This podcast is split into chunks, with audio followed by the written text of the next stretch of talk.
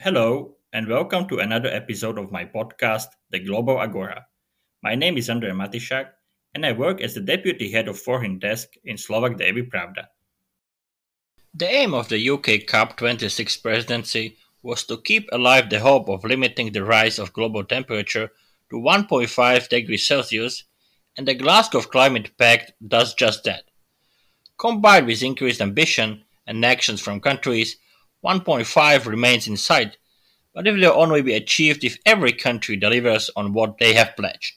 This is what the Glasgow Climate Pact from 2021 United Nations Climate Change Conference that took place in November said.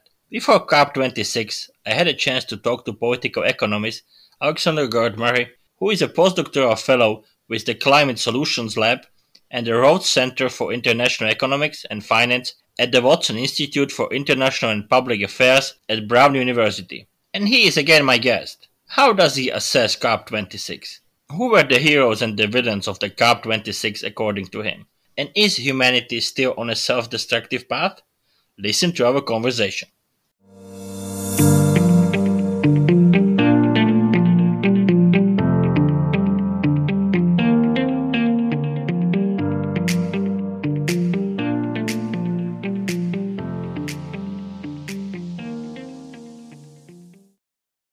We talked before the COP26, you mentioned three important topics related to the conference keeping 1.5 alive, helping poorer countries dealing with climate change, and carbon trading. Let's try to go through those topics. First, 1.5. Alok Sharma, the UK cabinet minister who presided over COP26, said that history has been made in Glasgow, but he also acknowledged that the pulse of 1.5 is weak. Is it weak or basically flat? It's not flat. We are closer to 1.5 than we were before, but we're still definitely not there. We're definitely not on track. There are a bunch of ways that we can measure it. You know, you can look at the actual policies that countries have implemented that are on their books, and that's looking like it would get between like 2.7 and 3.1 according to Climate Action Tracker. If we look at the official plans that they put forward, the nationally determined contributions or NDCs, that's we're headed to 2.4. Now that's a little bit of an improvement from before the COP where we were probably headed to about 2.6. So when I say, you know, we're a little closer, the, the difference between 2.6 degrees and 2.4. Um, if you also give countries credit for the net zero targets, you know, the dates that they their leaders have said, oh, well, we'll, you know, we won't, we'll have net zero emissions by 2050, say. If you take those and you assume that every country is going to do, we're going to fulfill those pledges. And remember, those pledges don't come with plans, they're just things that they're saying. Then we might be on track for two degrees. But even in that very optimistic scenario, that still doesn't get us to 1.5. So, so 1.5 is still not what we're headed towards.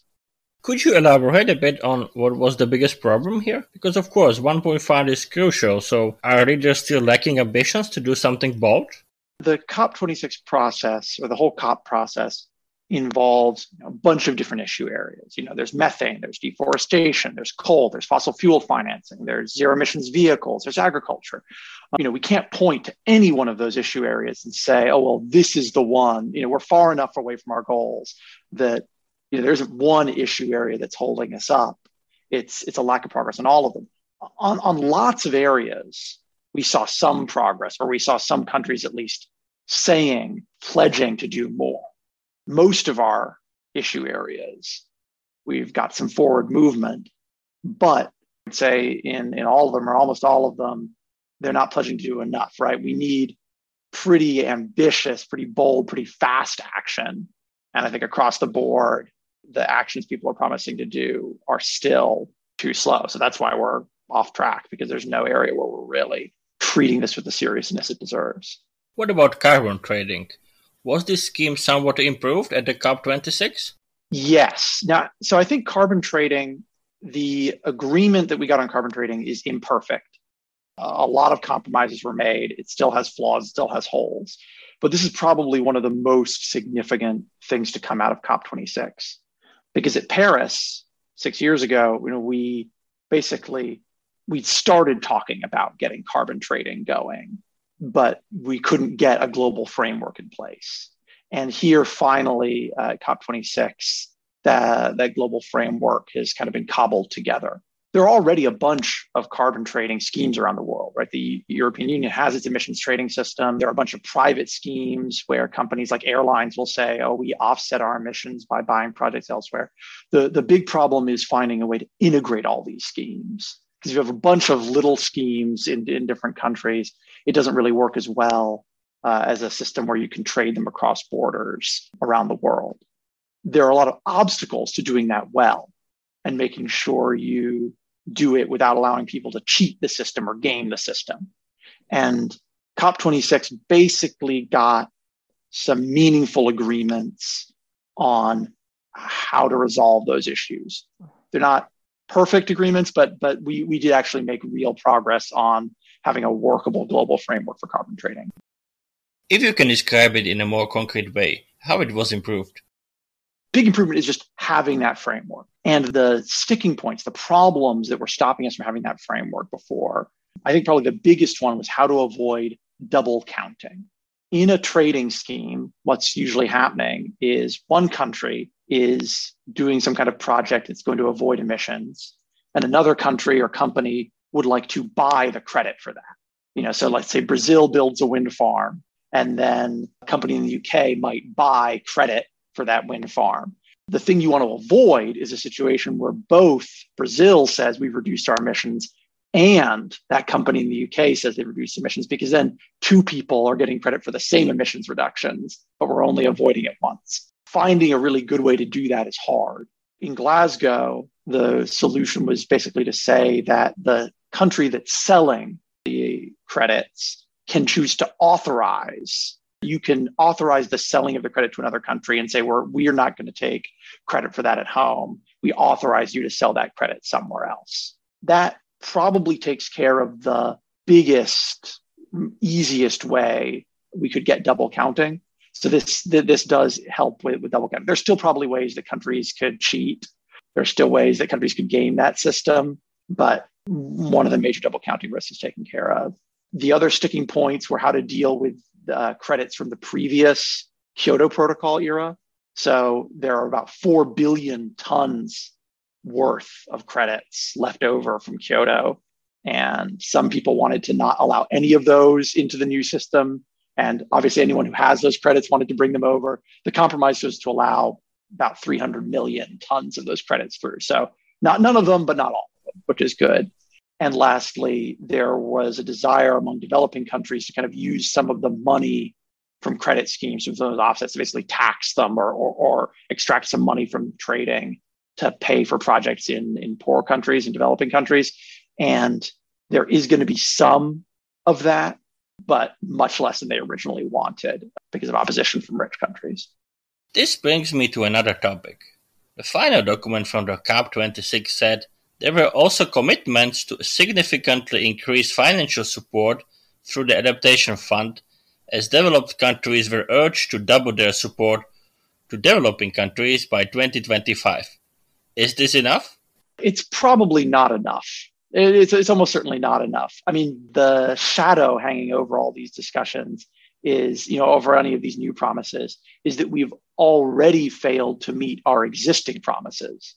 The goal that was set in Paris was that we would have $100 billion in climate finance by 2020. Now, there are disagreements about how you can measure that, but even in the most generous way of, of measuring that, we're still not hitting 100 billion. We're more like 80 billion dollars. So we still haven't met that met that goal. And developed countries at COP26 basically said we're not going to meet that meet that goal until at least 2023. Any new pledges, any new promises needs to be taken with a grain of salt because even the existing promises haven't been met there. But there are some positives. The idea of doubling adaptation finance, this is something that developing countries really want because it's important for them to, many of them are countries that are vulnerable, the most vulnerable to climate impact. So getting funding to make them more resilient is really important. Um, so doubling adaptation finance is a worthwhile goal. The other big fight was over loss and damage. So not just preparing to make you more resilient, but getting money to help you cope with the damage you're already going to sustain or you already have sustained. And that's supposed to be, along with mitigation and adaptation, the, the third pillar of the COP process. And the developing countries really fought hard to get funding for, for loss and damage locked in. And they basically didn't get what they wanted there. There's a new thing called the Santiago Network, a new kind of network to provide technical assistance to help them apply for funding. But but they didn't really get strong new commitments in terms of financing for that. Seems to be that in regard to helping developing countries, the rich states are just kicking can down the road. But we'll see. I don't want to judge it right now. But there was another huge debate at COP26. How satisfied or unsatisfied could we be if countries only agree to phase down rather than phase out coal? Right. So this, you know, this is a is a crucial issue because obviously coal is really has a lot more global warming potential than oil and gas, and is also used to power lots of countries' economies. It's also becoming uneconomical in many places. So it's something we should be phasing out. We should be getting rid of coal. The fact that we couldn't get an agreement to phase it out, but just to phase down, you know, is a, is a bit disappointing. But whatever language you use, phase out or phase down, neither of those yet come with really concrete plans in most countries. There there's a separate agreement by 40 countries to set targets for their phasing out.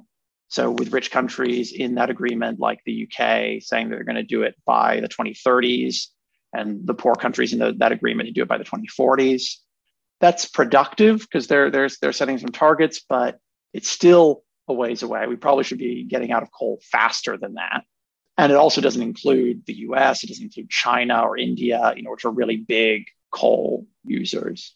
The other thing to consider, right, is that even though coal is more emissive than oil and gas, it's not the only uh, source of emissions. And we really need action to phase down and phase out gas and oil as well. And there was some movement, some countries, including the US, said they're going to end public financing for fossil fuel development, or at least fossil fuel development without carbon capture and storage. And so that's that is positive, but it's still short of saying actually we have a plan to get out of oil and gas. You said that carbon trading is an area in which some improvement was achieved, and the discussion about the core was clearly not that successful. If you look at the other issues, in what other areas some progress was achieved, and, and in what not much was done? First, I'll say that I think the reason why carbon trading might have made some more progress in other areas is partially because it's been on the agenda for a while. You know, sometimes these take several years to, to go through and get, but also because it is something that it really depends on international agreement, right? The, the core blocking thing is countries agreeing about how their systems are going to interact. So if you can get all countries together in a room and have them come up with an agreement, then that really is where you can get some action. On most issues, the real action you know, really has to come through implementation at home, policies at home. So no matter what they promise, whether or not you say you're going to phase out coal or you're going to cut methane emissions, it has to be implemented in national laws. And when it comes to those, you know, whether it's deforestation or methane or the coal phase out or, or fossil fuel financing or, or zero emissions vehicles, I would say we shouldn't be satisfied with any of them. Pro- progress isn't satisfactory on any of those issues if the progress is unsatisfactory, and maybe to use a little bit more colorful journalistic language, who were the heroes of the COP26, if any? And what about, let's say, the villains? I mean, I think in, in terms of heroes, I think we should give a lot of credit to protesters and activists and people, you know, who, you know, make the difficult journey to, to head to COP and to, you know, really try and pressure countries year after year to make more progress. They're there representing you either obviously countries have official legal representatives there, but I think you know the protesters uh, should also be seen as representing many of us who have who, who want to see more action.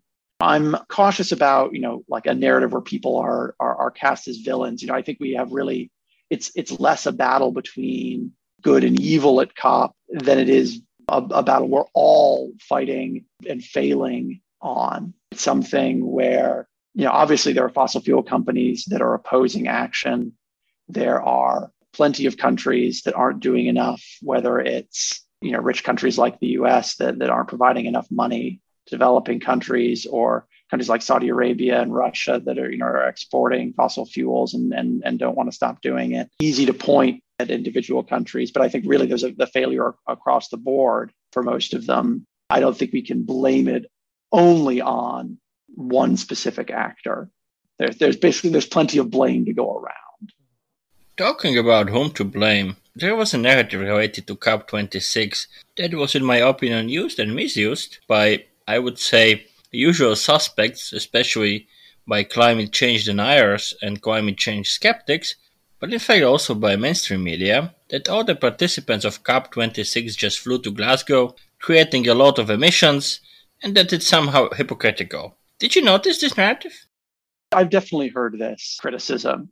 And I think there's a version of this criticism which is worth taking into account, which is there were some aspects of this COP that were not managed well. There were more than 40,000 delegates accredited, but the facilities set up the conference center could only accommodate, I believe, the pandemic restrictions about 10,000.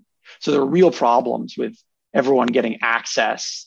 You know, eh, so many of the people who traveled to Glasgow ended up having to watch or participate remotely. They might as well have just stayed at home. And obviously, these access issues often affect you know, people, delegates coming from developing countries or delegates coming from civil society. I do think we need to take access seriously at COP and maybe have fewer people actually there in the room, or at least have facilities that are large enough to, have them. But I do think the argument generally that, that you sometimes hear from people saying, criticizing it as hypocritical that people fly to COP, I think that's a distraction. The amount of flying that's being done for COP is pretty minuscule in comparison to the flying that's done every day for for much less important events. And I think there is value in getting people together in the same room to hash out some of these uh, issues. Whether it needs to be 44,000, I don't know, but basically, I think this is a distraction.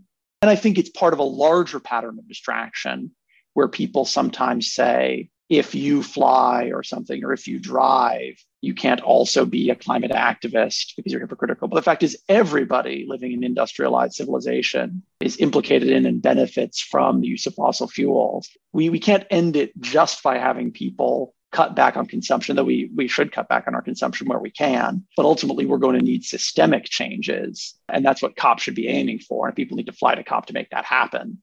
It's definitely a distraction. Critics of climate activism are basically claiming that you cannot be a climate activist if you are not living in a cave. But of course, you cannot do much from the cave.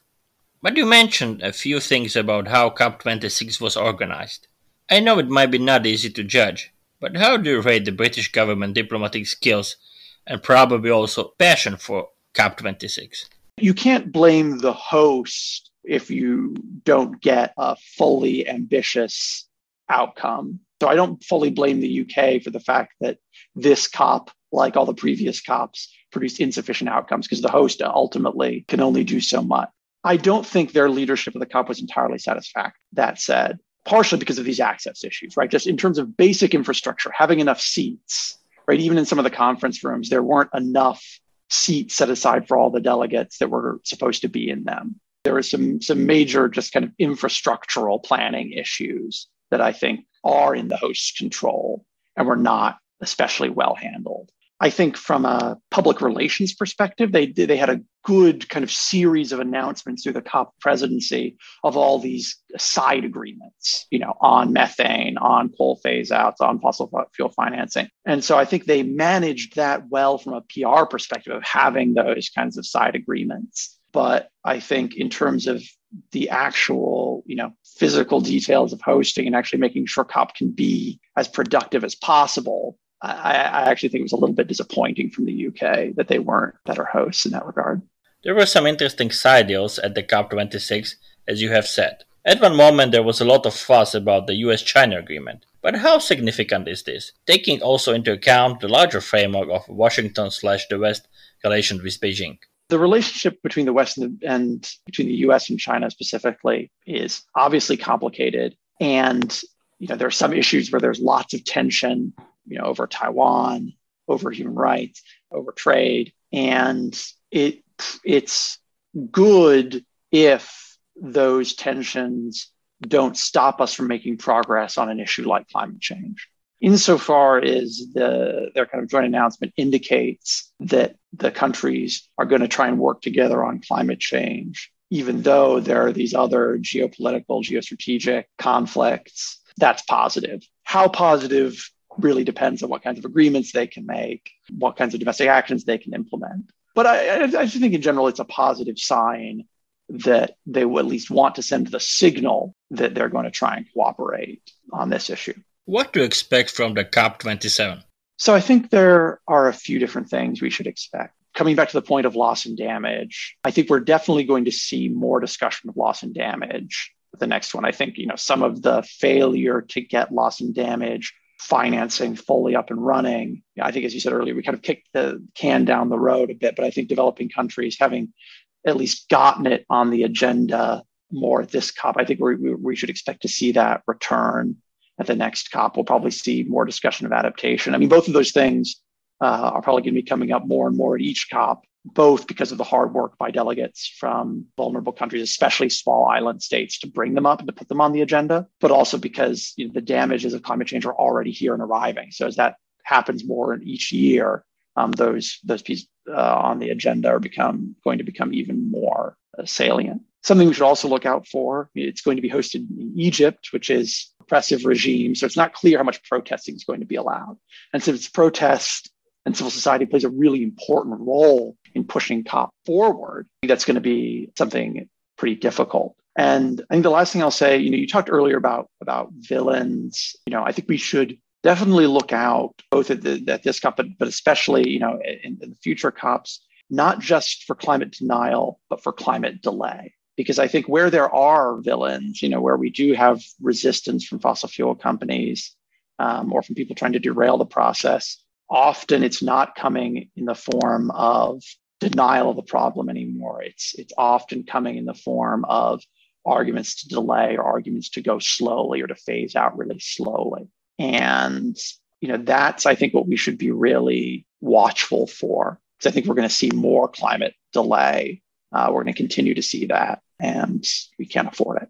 Alexander, and to conclude it, we had this debate during our first conversations before the conference, so the same question after COP26. Is humanity on a self destructive path, or perhaps less now? we we are on a self-destructive path. We, we're still on that self-destructive path. You know, we talk a lot about like 2.4, 2.7. You know, all these numbers, um, you know, can sometimes distract us from the real human impacts. 2.0 and 1.5 don't sound very different, but the IPCC put out a great report a few years ago. Half a degree difference is the difference between more than twice as many people exposed to severe life threatening heat waves. It's an Arctic, the difference between an Arctic that has no sea ice whatsoever, one out of every 10 years instead of one out of every 100. It's a difference between twice the species loss, twice the loss in global fisheries, double the crop yield drops, say for, for corn. If we have two degrees instead of 1.5, 99% of the coral reefs in the world are at risk of dying. 1.5 to 2, we're talking about more flooding, more risks to health, more death, weaker economic growth. And we're doing this to ourselves and we're doing it unnecessarily. And it's still within our power to stop that. But if we don't, then then we are unnecessarily on a self-destructive path. This was another episode of my podcast, The Global Agora. Subscribe, listen on Spotify, Google Podcasts, Apple Podcasts, and all the other platforms. Thank you for listening and stay tuned.